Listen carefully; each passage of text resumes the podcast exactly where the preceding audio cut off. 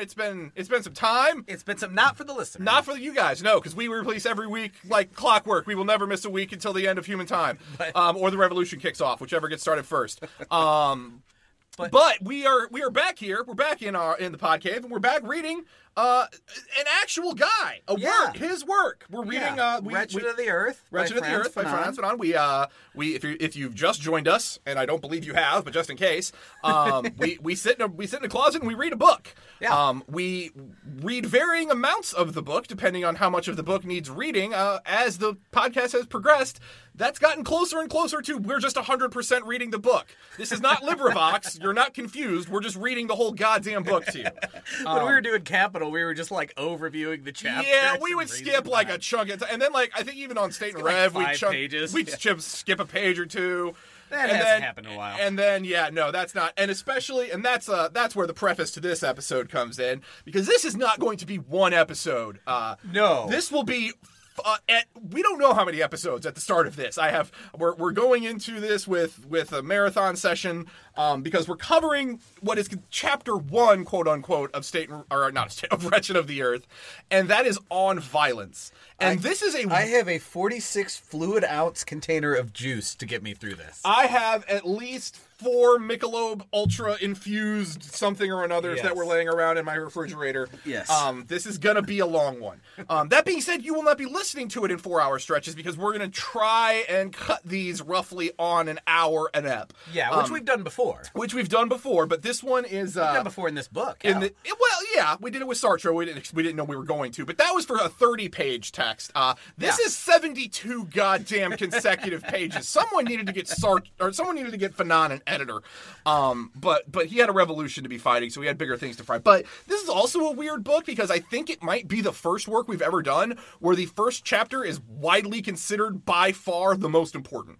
Mm-hmm. Um, on violence is the crux of this entire book. This Yeah. this first chapter is basically the thing that everyone remembers about Wretched of the Earth, and it's the thing that has carried forth the most weight. So uh, uh, this is one where, uh, spoiler alert.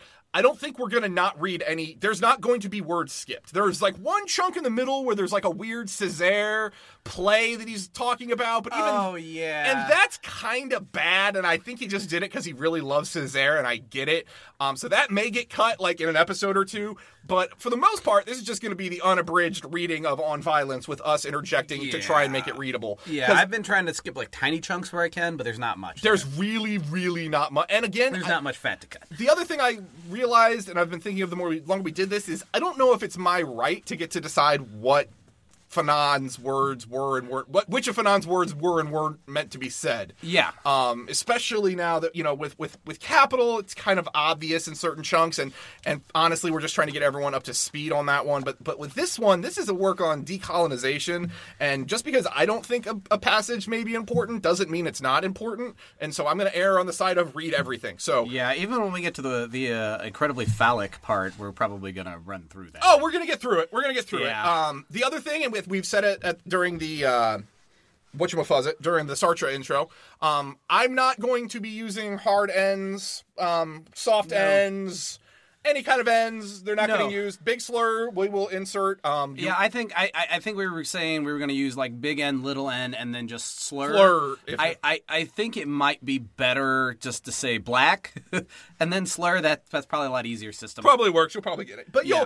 You'll know what we're you'll you'll all know what we're saying. But it's just not our place that's, to jump That's in there. not our word, no. And uh, hopefully, something to, to keep in mind with this chapter two. We were advised, and uh, so me and Nathan, in our, our large gap of time off, both skimmed through uh, Black Skin's uh, White Masks ourselves. Obviously, we want to share as much as we can with you, so Yeah. we're going to try to do some kind of collaboration episode some point, maybe in the middle of or after this chapter. Uh, maybe Mm-hmm. we'll squeeze it in right before we release this, but I doubt there's time. I doubt there's time. And honestly, it's going to be, I think what we're going to end up doing is we'll kind of work it in a little bit as we go. But, um, spoiler alert, potential. Uh, may need to may, may may eat my own words later. It looks like, uh, based on a collaboration with some of our uh, comrades over at Bands of Turtle Island, our next work because it fits in very well. This is a work on general decolonization, but it was obviously uh, themed more towards Africa and more specifically towards Algeria. Um, it has overall tones that everyone everyone can take away from, but we wanted I, I really wanted to do something that was because we have not hit anything that is indigenous to North America, to our particular situation that we live in. And thankfully, the Bands of Turtle Island gang uh, gave us some really good recommendations, Yeah. one of which happens to be Red Skin, White Masks.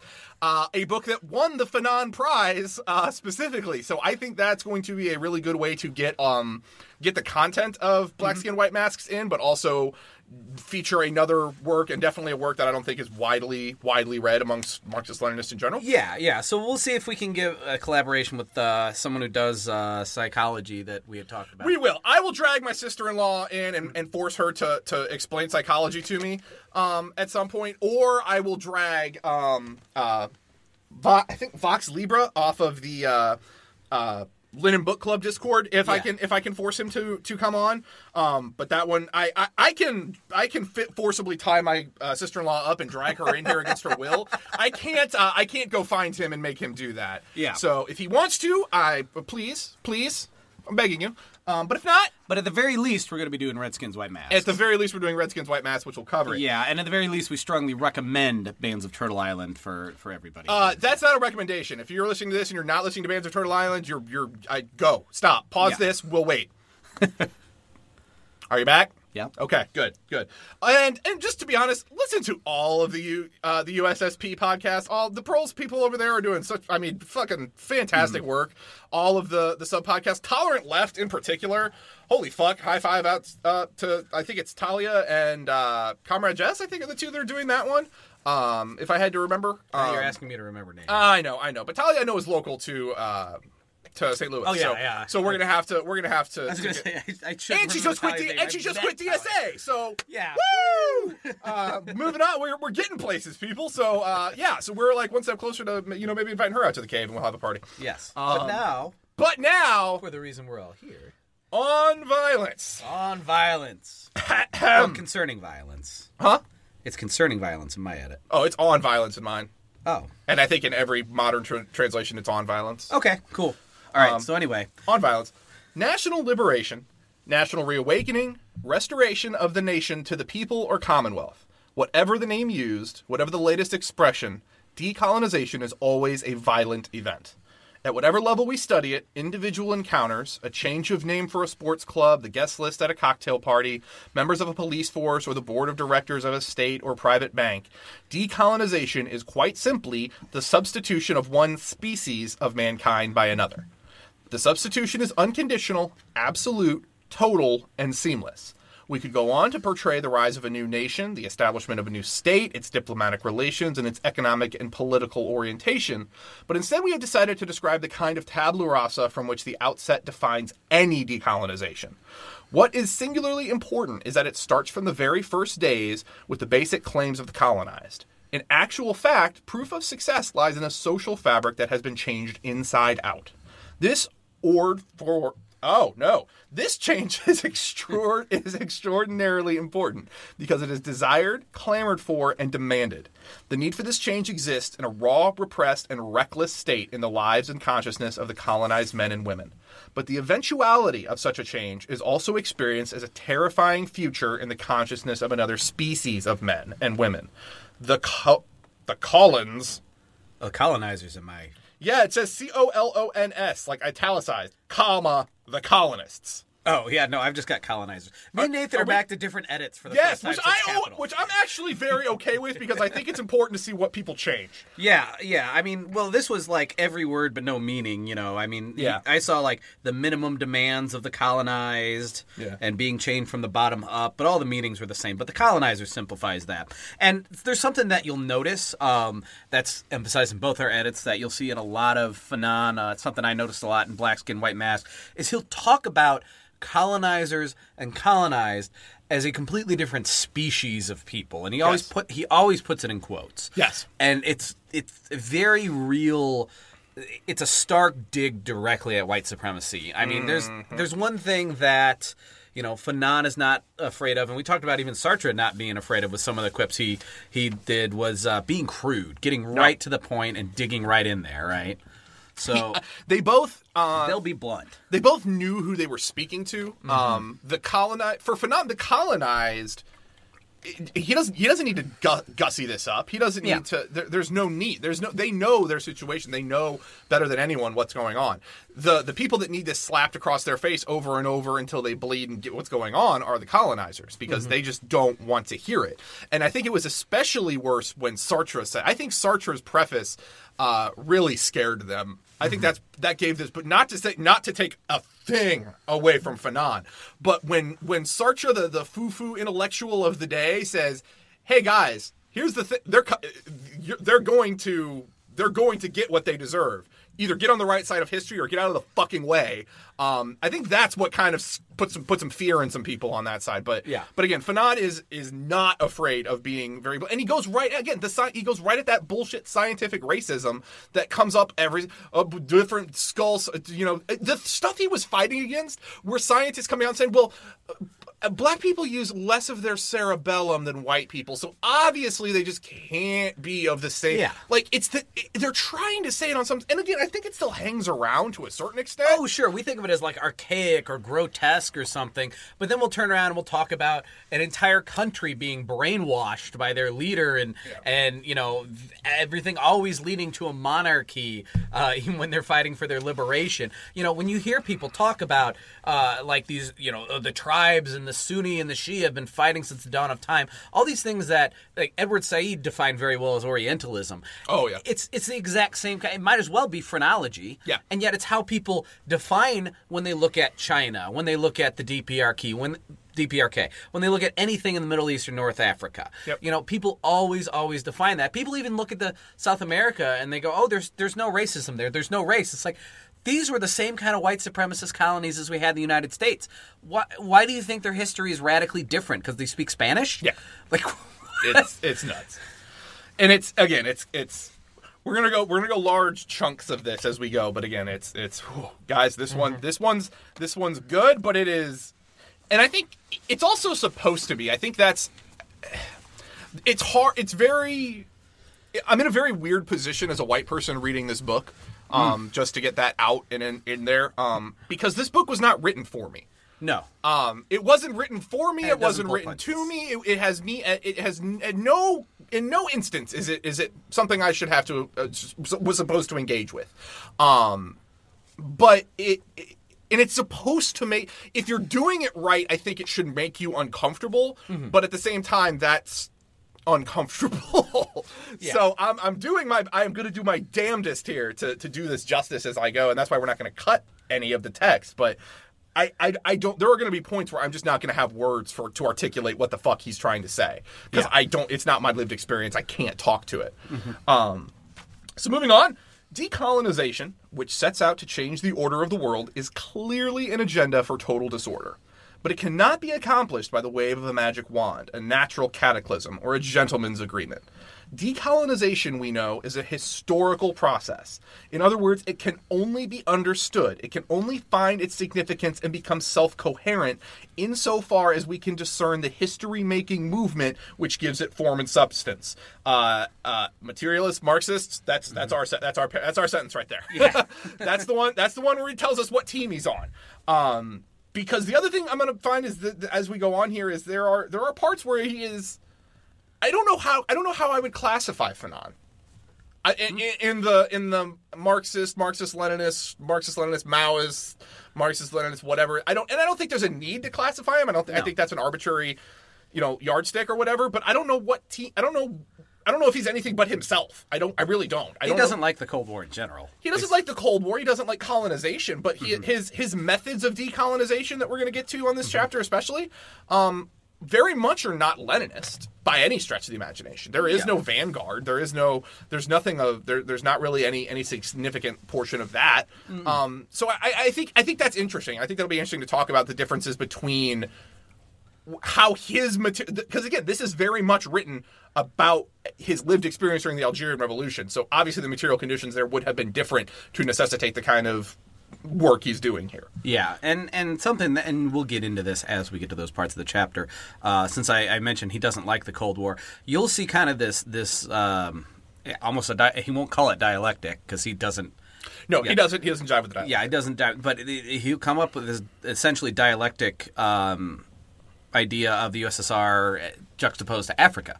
Because early on, he'll, you know, he even talking Khrushchev at the time because of the timing of this. Yes. You know, will rail against the capitalist enemies of ours, and, and you're like, okay, he's definitely in the USSR's team. And then later on, he'll talk about being colonized, you know, by by United States, and it not being any better if the USSR comes over and, and does it. And it's like, eh, so I mean, that's that's a dialectic that.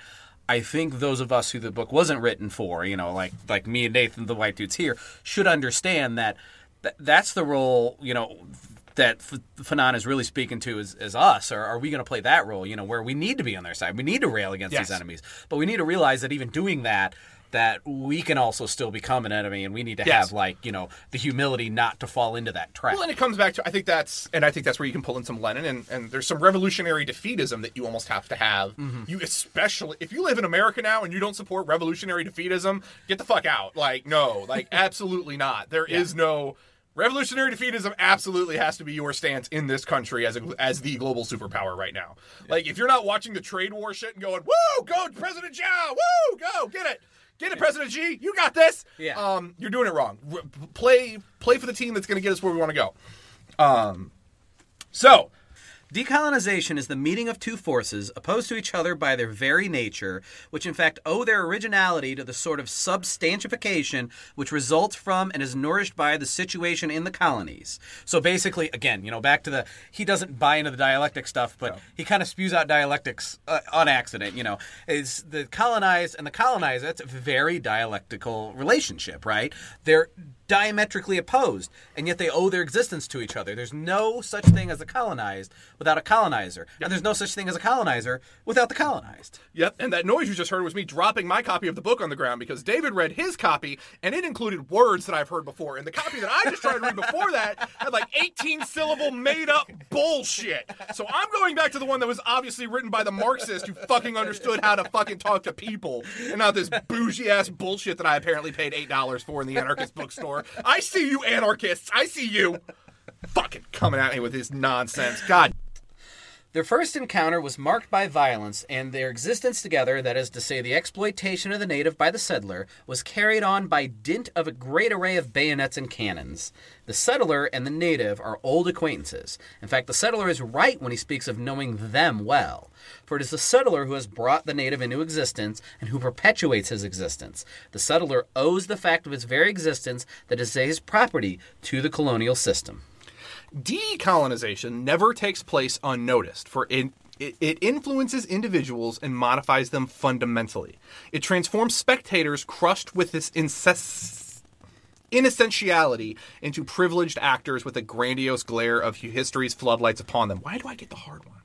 It brings a natural rhythm into existence introduced by new men, and with it a new language and a new humanity. Decolonization is the veritable creation of new men, but this creation owes nothing of its legitimacy to any supernatural power. The thing which has been colonized becomes man during the same process by which it frees itself. And keep an ear out for that rhythm. Uh, we're either going to revisit it later in this chapter. I can't remember, or it's in Black Skins, White Masks.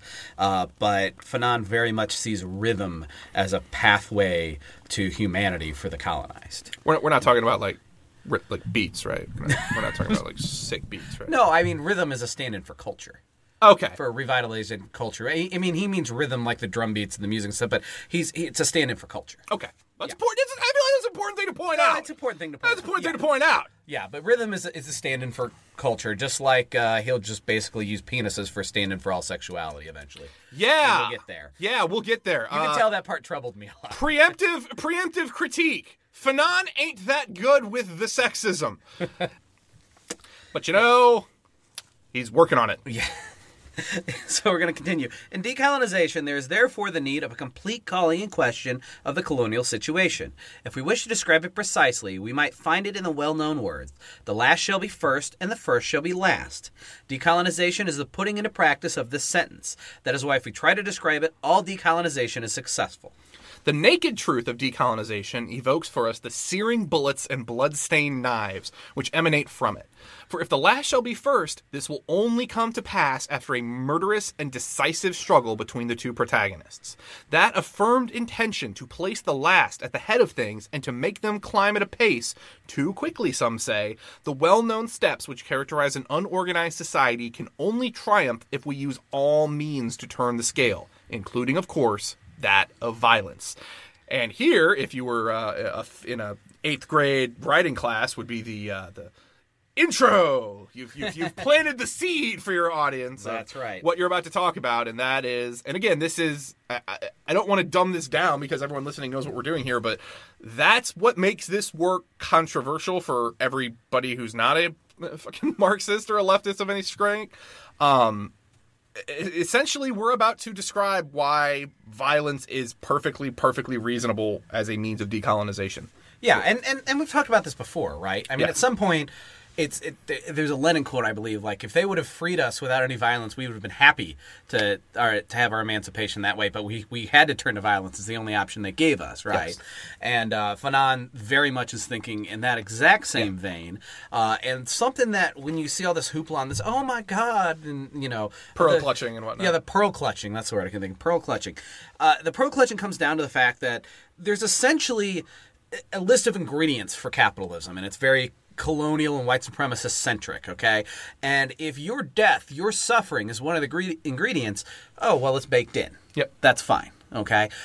But if it's decolonizing, that's not one of the ingredients. You're fucking up the cake. Yep. Like what? What are we doing here? Get it? Stop! Stop! You know. And that's Yeah. that's what they do. But the fact of the matter is, it's it's no worse. In fact, it's often less violence than uh, what was going on, what was baked in. But even if it's more, it's what's just. It's Yeah. the only way to set things radically correct, and it's not the colonized fault. That's the only option left. But Fanon's blunt about it, And- this is the only pathway you gave us. and this is the difference I think between I, I, you know uh, there are there are pithy pithy quotes up to this point to try and explain well yes we're going to resort to violent you know violent means or what we're going to use to take our, our freedom back but what Fanon's going to do here is uh, very much in the Marx sense he's don't forget he's a scientist Yeah. he is absolutely a a a a, per, a man of science, and he is going to do this scientifically. He is going to show why it cannot be a, another way, um, and why this is the only route that essentially is going to work. Again, uh, material conditions dictate a lot of this. Different times, different methods are going to get employed. I, I am not saying that the method Fanon describes in Wretched of the Earth is exactly how we should blu- blueprint a revolution in, let's say, 2019 America, because Yeah. I, I, I think that would be kind of This this isn't a, a color by numbers where you pick No. you know what country to fill in between the lines, right? Yes. I mean the situations are going to differ. But if anything, this should give a very, very, very start to anytime anyone tries to critique uh, revolutionary movements of the past, uh, decolonization movements of the past as being too violent or to, oh, they should have done it the right way. This work is what's going to, this is the magnum opus of describing why, no, they were absolutely took the means, the only means they had to yeah, I mean themselves. something we, we mentioned in the intro when we were doing Sartre that that you should think of when you're reading this work, and obviously that was the one uh, decolonial revolution in the global South before this work, and the rest have have essentially largely come after this. Not all, but but but many. Yes. Um, but the the original one that the whole reason we had a civil war in this country and had slavery emancipated was because of Haiti. Yeah. And so when you think, uh, you know, people think of oh, Dessalines, you know, and oh, how could he do that and kill all the white? It's like, well, they they three times had been ema- emancipated, and they let the whites live, and three times the whites recolonized, and didn't just recolonize them, Bloodle. bloodily recolonization, bloody recolonization, and enslaved them, and Yeah. the the conditions of that slavery were beyond grotesque. Yep. You know. And, and he is coming off seeing again his his immediate template as we talked about again in the intro uh, is is Algerian Revolution. Well, no, French Indochina. Oh, He's okay. that's what's informed. That's what shows him what the most recent example he can look to is. And I'm gonna I'm gonna stop calling it French Indochina because I fucking hate I hate that. I'm gonna call it Vietnam. Yeah. Um, Vietnam, that's- Lao. Vietnam, Lao, uh, Kim, I think Cambodia. Cambodia's in there. Uh, I don't like calling it French Indochina. Yeah. Um, but that revolution had worked. Dien Bien Phu was a, a market point where a colonized people in one fell swoop, in one battle, ousted a colonizing force and liberated themselves. And everybody was looking for how do we make that happen in our country? How that this is our model? How do we do that? And Fanon just gave you a very, very articulate explanation for how you do that. Mm-hmm. So Fanon continues, You do not turn any society, however primitive it may be, upside down with such a program if you have not decided from the very beginning, that is to say, from the actual formulation of the program, to overcome all the obstacles that you will come across in so doing. The native who decides to put the program into practice and to become its moving force is ready for violence at all times. From birth, it is clear to him that this narrow world strewn with prohibitions can only be called into question by absolute violence. The colonial world is divided into compartments. It is probably unnecessary to recall the existence of native quarters and European quarters, of schools for natives and schools for Europeans, in the same way we need not recall apartheid in South Africa. Yet, if we examine closely this system of compartments, we will at least be able to reveal the lines of force it implies. This approach to the colonial world is ordering, and its geographical layout will allow us to mark out lines on which a decolonized society will be reorganized. The colonial world is a world cut in two. The dividing line, the frontiers, are shown by barracks and police stations. In the colonies, it is the policeman and the soldier who are the official, instituted go betweens, the spokesperson of the settler in his rule of oppression. In capitalist society, the educational system, whether lay or clerical, the structure of the moral reflexes handed down from father to son, the exemplary honesty of workers who are given the medal after 50 years of good and loyal service, and the affection which springs from the harmonious relationships and good behavior, all of these aesthetic expressions of respect for the established order serve to create around the exploited person an atmosphere of submission and of inhibition which lightens the task of policing considerably. In the capitalist countries, a multitude of moral teachers, counselors, and bewilderers separate the exploited from those in power. In the colonial countries, on the contrary, the policeman and the soldier, by their immediate presence and their frequent and direct action, maintain contact with the native and advise him by means of rifle butts and napalm not to budge. It is obvious here that the agents of the government speak the language of pure force. The inter- the intermediary does not lighten the impression, nor seek to hide the domination. He shows them up and puts them into practice with the clear conscience of an upholder of the peace. Yet he is the bringer of violence to the home and to the mind of the native.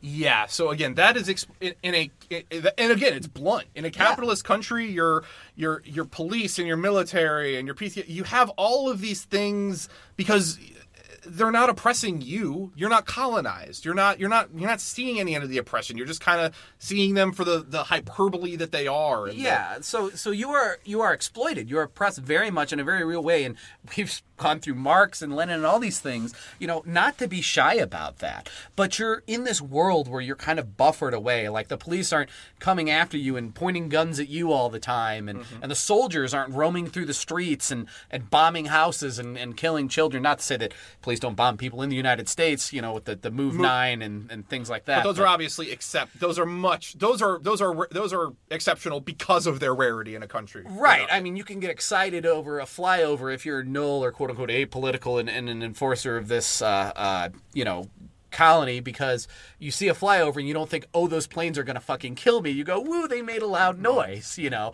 you have your teachers telling you who the heroes are and they're pointing to the police and the soldiers. And of course, you know, the astronauts and they'll, they'll, point at the like the Nobel Prize winners and look at all these great things we have because of these great freedoms we have and they're they're building it up. In the colonies, they're plain about it. There's not all these layers of hiding it and dressing it up and telling you how good it actually is and then only sicking the dogs on you when you step a little too far out of line. They sick the dogs on you just for being there Yeah. all the time. Yep, you are. You're you are constantly buffeted. At least, and again, this is Fanon's direct experience with living in both Martinique and in Algeria. This is this is the direct everyday life in the colonies at the time. And uh, it, and if you don't think that changes the equation of what is and is not a, a valid means of, of expressing yourself, uh, we, we have a problem at the baseline. But yes, there that is Yeah. definitely a different life that you are living. And don't think we've escaped this even within the borders of the United States. I mean, there's a reason. no. There's a reason ICE terrorizes immigrant families and they're thrown into concentration camps. There's a reason there's these reservations. These weren't, you know, I mean, peace treaties are ever going to be carried out fully. This was meant to just rob the the natives more and more, and these reservations have. You know, terrible, terrible experiences with policing. There's a reason there's segregation, so they can put together the poor black communities and essentially sick the cops on them all the time, and then they just call them like high crime areas or dangerous mm-hmm. places to be. over know. police i mean over policing this this absolutely happens within america there are and, and i don't know who maybe Fanon i mean th- you have to think of America as as a series of sub colonies to a certain extent. Yeah. because it is. There are colon, there are different there are areas where it is where it is. You know, where we are colonizers. I would say where we live right now, we colonizers, pretty well colonized. Um, but but if you go into if you get into even 50 miles away, uh, uh, Ferguson area, North County, Central St. Louis. You can absolutely feel the distinction there. You can absolutely feel mm-hmm. the, the colonized presence and, and the fact that there are two distinct forces at work, and you're not, you know, and, and that they have different interests, and one group is definitely getting oppressed. Yeah, and this is exactly why we talk about, you know, fascism doesn't come crawling out necessarily. I mean, somewhat. They all come out of the ruling class to some degree, um, but not out of the ruling class. The liberalism, they've got their their institutions. They're fine appealing to that. They they create the racism and, and just you know let it let it be, let it do its thing. Fascism comes out in a lot of these suburban areas and a lot of the, the upper managements and the, the you know the doctors and the, the stockbrokers and the small business owners and all that stuff. Oh, it's small business owners. Oh, it's always small business owners. Big time. Every small business owner. because they feel that exact distinction that, that Nathan just described, and they're protecting their distinction. You know, they don't they don't want to disintegrate into the violent, poor areas that they've created to, to make their, their life better. They're above those people. Don't Yep. don't drag me down to some kind of North City or or they'll they'll say other grotesque like I don't make my schools a war zone. Like Yeah. if you're that that you know crude about what a war zone is, why are you clapping for soldiers to go Yeah. over and make people's lives war zones? Like have some The most- fucking realization of what's going on here. the most blatant, ex- the most blatant, obvious, just stupid racist part of it was when they were trying to expand MetroLink out to St. Charles.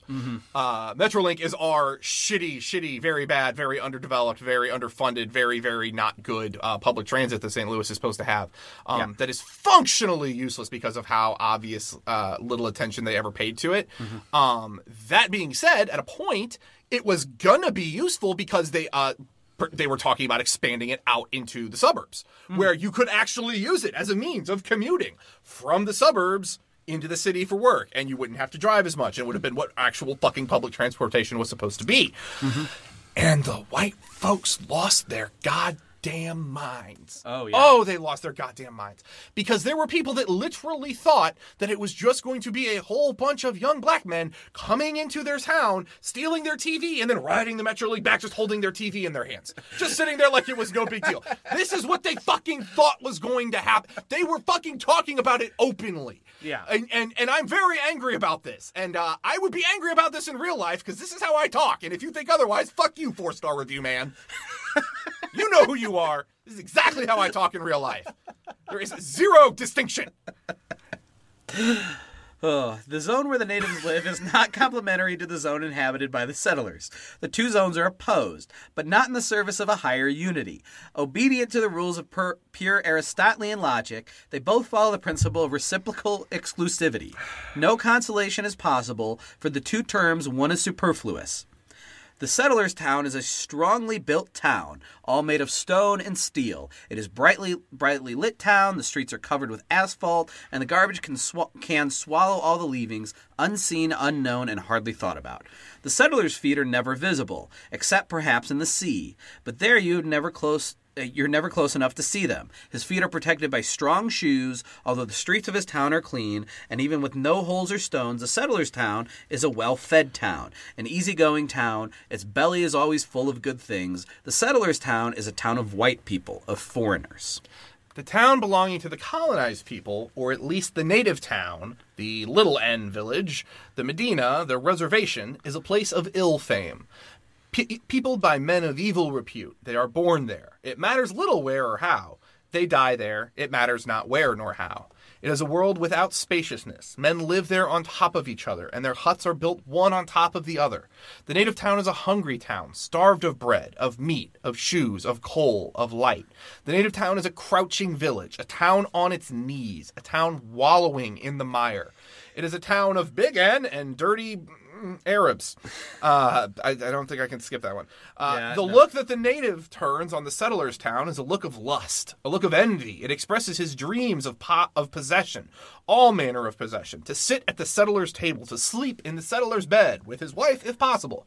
The colonized man is an envious man, and this the settler knows very well. When their glances meet, he ascertains bitterly, always on the defensive. They want to take our place. It is true. For there is no native who does not dream at least once a day of setting himself up in the settler's place. This is very much, I think, of uh, uh, the Fred Hampton. Uh, because Yeah. I always have to bring up Fred Hampton on this fucking podcast. I'm, I'm not. I was about to say I'm sorry. I'm not fucking sorry. Fred Hampton's amazing. Um, but when he talks about uh, when they're talking about the education program, that that four minute video that just keeps on giving.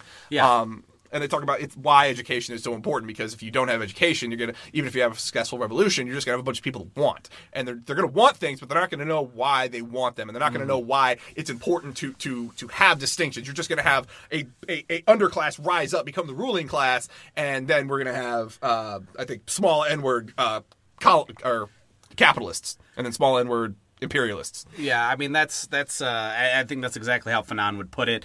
Your turn. The world is divided into compartments. This world cut in two is inhabited by two different species. The originality of the colonial context is that economic reality, inequality, and the immense difference of ways of life never come to massy human realities. When you examine at close quarters a colonial context, it is evident that what parcels out of the world is to begin with the fact of belonging or not, belonging to a given race, a given species. In the colonies, the economic substructure is also a superstructure. The cause is the consequence. You are rich because you are white. You are white because you are rich. This is why Marxist analysis should always be slightly stretched every time we have to do with the colonial problem. And that's important because again, we're talking about this is Fanon building upon Marx in his particular material conditions. Yeah, yeah. Because this was a situation, we've talked about it. Colonization was a situation that Marx really didn't fully imperialism at the very least. Marx was not able to to fully realize. He was not able to see it. He couldn't have theorized about it because it didn't exist. Mm-hmm. Um, Lenin came close. Um, Lenin definitely talked about it in imperialism. Yeah. Um, and Lenin knew what was going on here, but but Fanon I think is sticking strictly to Marx at this point, and I think his proximity to Lenin probably makes that so. I think it, it- Marx still remains the preeminent kind of one you base off of. Yeah. Um, just for his own his own necessity. Everything up to and including the very nature of pre-capitalist society, so well explained by Marx, must here be thought out again. The serf is in, eff- is in essence different from the knight, but a reference to divine right is necessary to legitimize their statutory difference.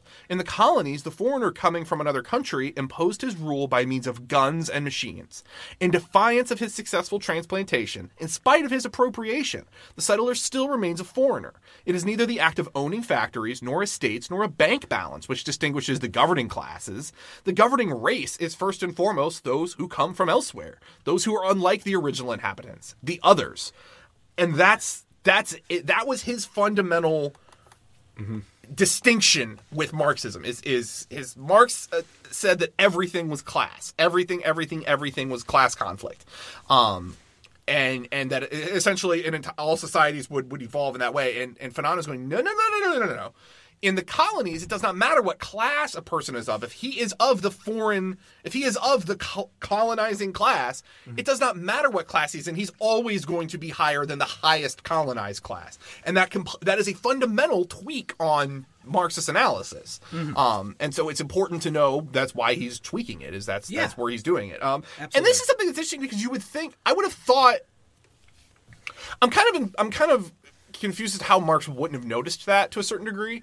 Um, because absolutely you had like the, the conquest of, of North America had been well underway in his time. The Oh, sure. the mestizos and the the the the whole conquistador thing where you obviously set up a dual class system a, a dual racial system where, where racial Well, superiority and he was aware of, everything. of it, talking about like you know civil war and needing to you know break the the black chains for the workers to be emancipated. Yeah. um, I think Marx just didn't really fully understand it from that perspective. Well, and I guess that's to a point. I think that's I why mean, you need spent- fun. Why Fanon had to write this book. You know, Yeah. Lenin can't write this book. Marx can't write this book. Neither of them had that lived. Fanon had to write this book. Mm-hmm. Um, but that is that is interesting, and that is again that's another reason that everyone we're not we don't hold on to Marxism in all instances at all times because Marx said it. We hold on to the parts that are right. This is obviously a part where someone else came around and had a much more coherent and Mm-hmm. well thought out idea for a particular situation, and we're gonna go with that in that situation because he's gonna prove himself right pretty quick. Yeah. Um, but that that's important. That's very, very, very important. Absolutely. The violence which has ruled over the ordering of the colonial world, which has ceaselessly drummed up the rhythm of the destruction of the native social forms and broken up without reserve the systems of reference of the economy, the customs of dress, and the external life, that same violence will be claimed and taken over by the native at the moment when, deciding to embody history in his own person, he surges into the forbidden quarters.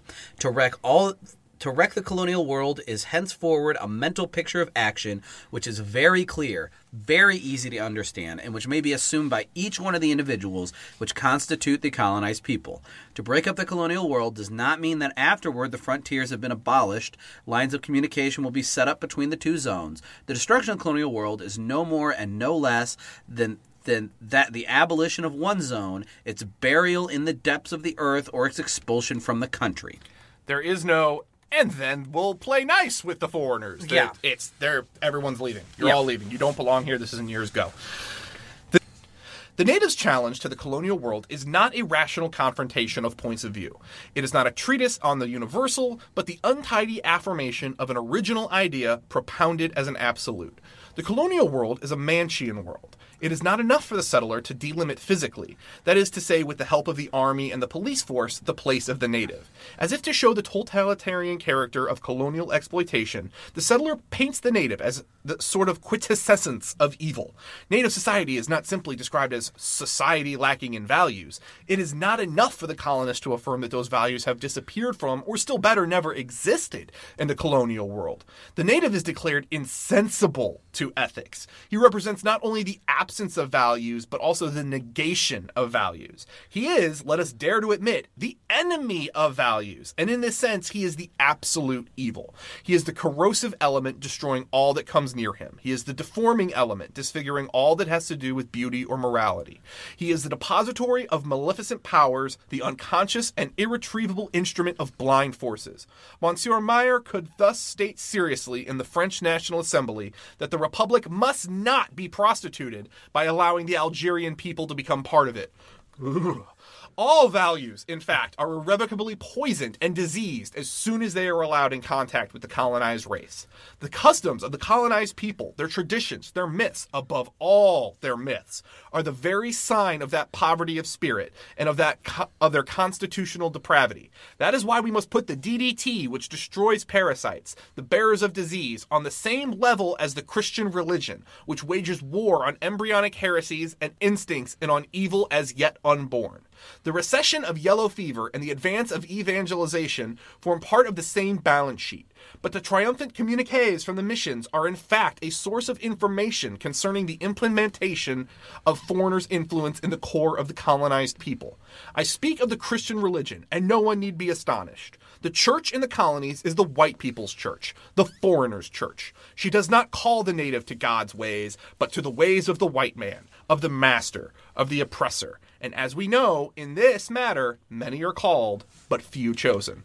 Now that just that is is central, central, central to a lot of what Fanon went on. I mean, there's a few things you should almost roll through hearing that. The whole thing is centrally about the Christian Church, about its colonization, um, and you can talk to you know indigenous people, people in in different colonies all over the world about you know what Christian missions have done, the erasures of culture, obviously heresy, things like that. Story time, real quick. Oh. Apologies, but this is too.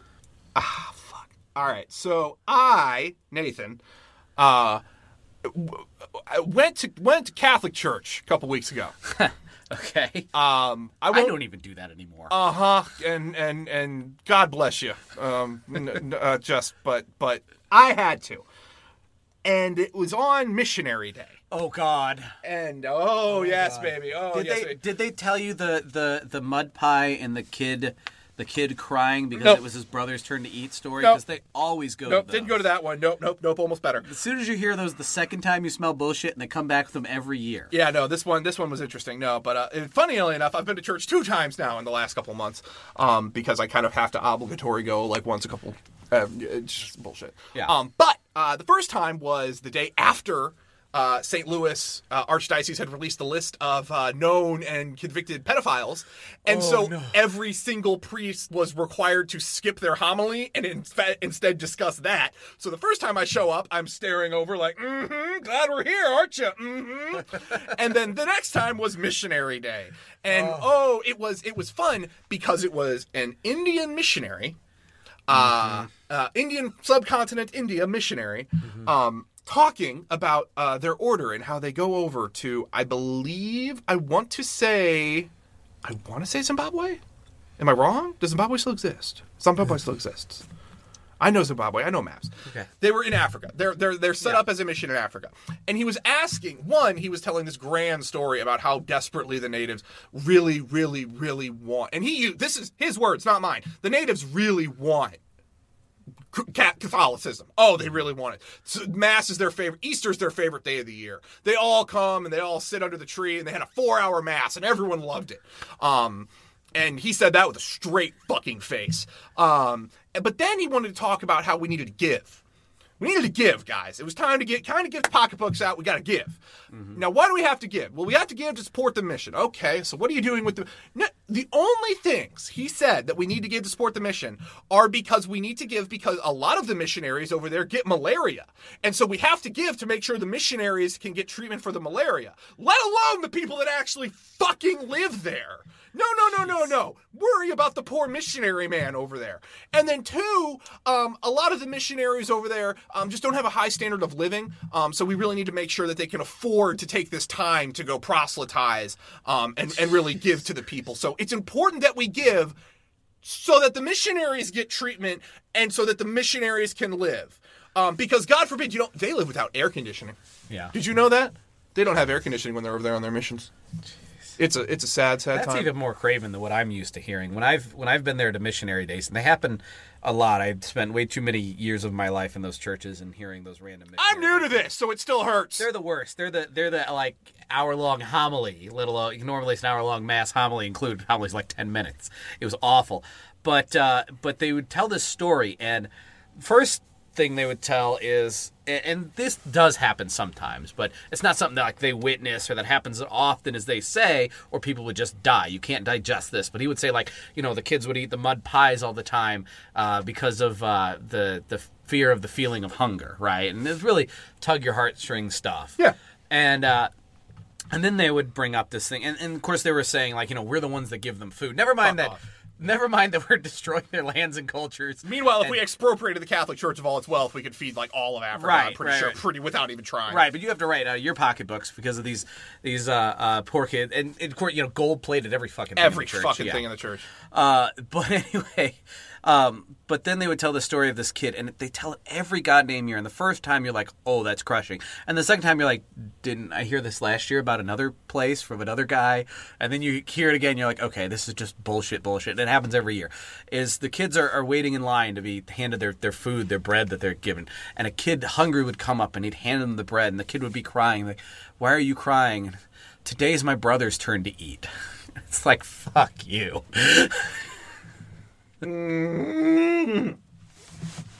I fucking hate. I god damn. Yeah. It, move. God damn it. Move. Move. Move. Move. Move. Okay. No, it's my turn to read. That's right. No, yeah. no, no, it's your turn to read. you just read the I just read the giant paragraph. Please, God. But, but anyway, again, the giant paragraph is pertaining to religion, but you should also hear things in it. Like you talk about the the the native will destroy values by his very existence, and he's dangerous, and, and you should hear that, and you should be thinking like all Trump. the. Oh yeah, oh yeah. Our, our Western values, and then then they're they're going to destroy the or democracy. You know, we have to give them democracy or Don't you know Judeo-Christian values. Judeo. Oh yeah, that's right. It's right. very Judeo. important to get the Judeo-Christian values because the third part of the Abrahamic religions apparently gain no claim to Yes. a basic ethics. Yes, uh, but of course, you know another one of those values we have to protect democracy, and you you hear that stuff. Uh, and then the other thing is is corruption. You're always worried about the corruption of, of the, the third world leaders, and all. There's never United States corruption. There's never you know European corruption, but you're worried about the corruption that Well, feeds in. We conceded that, uh, that Silvio Berlusconi was corruption. We Okay. we it only it took a bunch of bunga bunga parties and literally like eight convicted times he spent in jail, but we finally admitted one guy in Europe might be able to be corrupt one time. And I'm pretty sure he's back to being president or something like Yeah. that because nothing if you guys want the model for why Trump's going to have like 9 terms, Google Silvio Berlusconi, Yeah. Oh yeah. So, moving on. please. At times, this Manicheism goes into its logical conclusion and dehumanizes the native, or to speak plainly, it turns him into an animal. In fact, the terms the settler uses when he mentions the native are zoological terms. Savage. He's, he's yeah, savage. He speaks of the yellow man's reptilian motions, of the stink of the native quarter, the breathing swarms, the foulishness of spawn, of gesticulations. Um, you know, I mean, well, you can think of see- actually. You talk about the animal terms, and it immediately makes me think of the horribly racist. Was it Clinton that said like "bring them to heel"? Oh, I don't bel I, I I don't doubt it, but Yeah, Ah! Ah! Ah, Mongol, Mongol horde, you know, the hordes of unwa just oh Yeah, yeah. Uh, when the settler seeks to describe the native fully in exact terms, he constantly refers to the bestiary. The, uh, the European rarely hits on pi- uh, picturesque style, but the native, who knows what is in the mind of the settler, guesses at once what he is thinking of.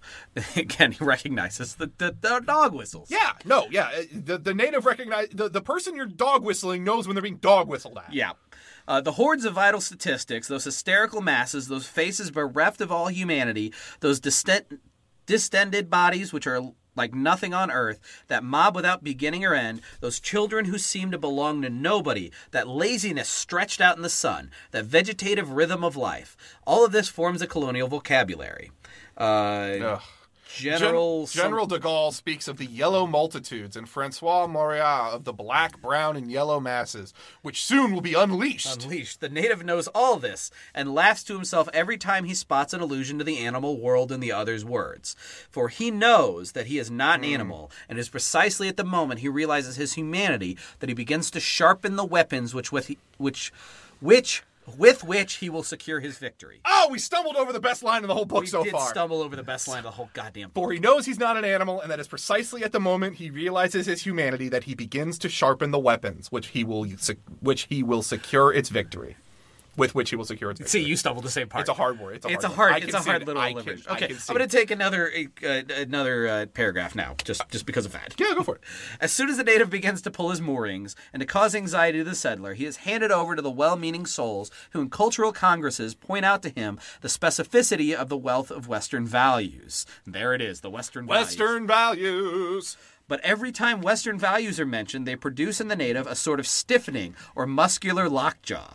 During the period of decolonization, the native's reason is appealed to. He is offered definite values. He is told frequently that decolonization need not mean regression, and that he must put his trust in qualities which are well tried, solid, and highly esteemed. You have to trust our institutions that have, have meted this out and studied this and, and developed this. It, it this this feels so on the nose Mm-hmm. for indigenous Amer for for how we Mm. treated every one of the indigenous Americans. We basically said, no, no, no, no, no. Your ways are wrong, so you need to come to the table and do it our way with negotiation and treaties and all of this. And then broke every single Every one of them every single time. Like one. treated them like less than human and kept going. Again, I'm not Bands of Turtle Island. The first episode, first two episodes are out. Go listen to it. They can speak to it much better than I can. But god damn, the Indian Termination Acts are fucking abhorrent Mm-hmm. and not talked enough nearly enough in this country.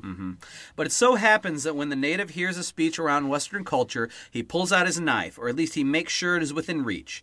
The violence with which the, I got it that time, the supremacy of white values is affirmed, and the aggressiveness uh, which has permeated the victory of these values over the ways of life and of thought of the native mean that, in revenge, the native laughs in mockery when Western values are mentioned in front of him.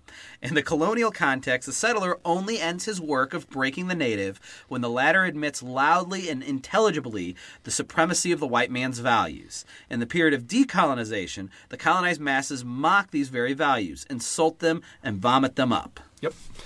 The pheno- this phenomenon is ordinarily masked because during the period of decolonization, certain colonized intellectuals have begun a dialogue with the bourgeoisie of the col- colonialist country.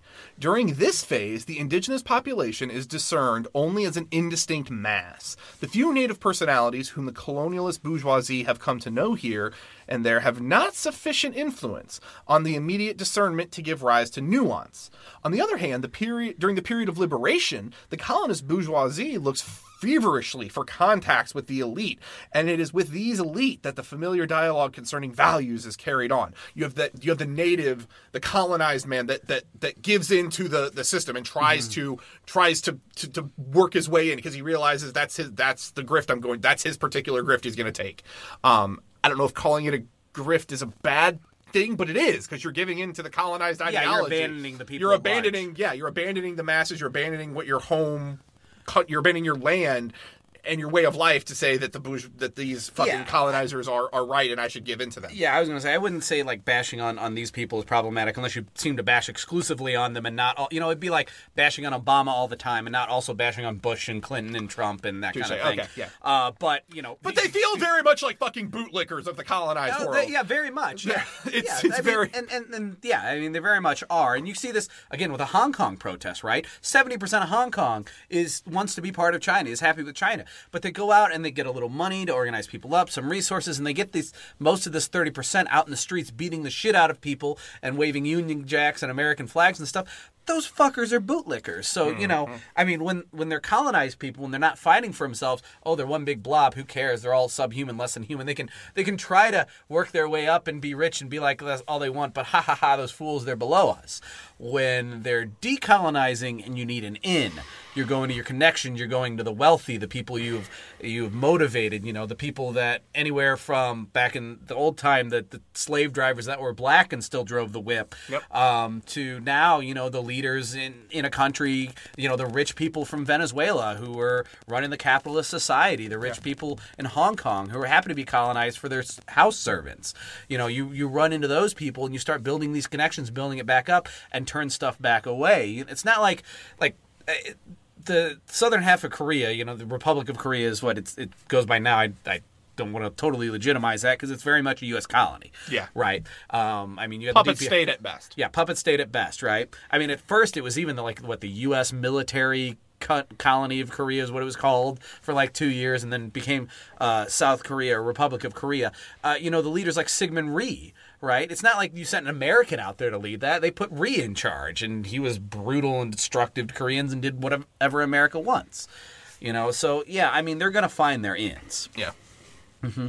Uh, where were we? Uh, the colonialist bourgeoisie, when it realizes impossible to maintain its domination, do, do, do, over the colonial countries decides to carry out a rearguard action with regard to culture, values, techniques, and so on. Now, what we must never forget is that the immense majority of colonized peoples is oblivious to these problems. Yeah, because you're trying to survive on a day-to-day basis. Yeah. You're not looking at class consciousness and stuff like that. Right, you don't have time for that. No.